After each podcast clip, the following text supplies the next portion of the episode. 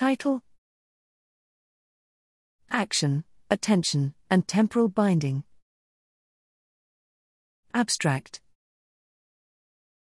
Outcome binding has long been understood as an illusion of timing perception, in which an action effect is perceived as occurring earlier than it actually does. This illusion has been heavily investigated over the past two decades with regards to the mechanisms behind and potential applications. Here we present evidence in favor of understanding outcome binding as a spatial attentional effect, at least in part.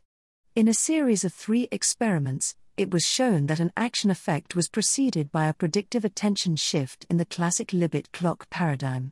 The magnitude of attention shift predicted the size of outcome binding. When the attention shift was controlled for, binding also disappeared. Our study also calls for a reassessment of results obtained from the clock like method in mental chronometry dating back to Wundt, as attention may well be a critical confounding factor in the interpretation of the results from these studies.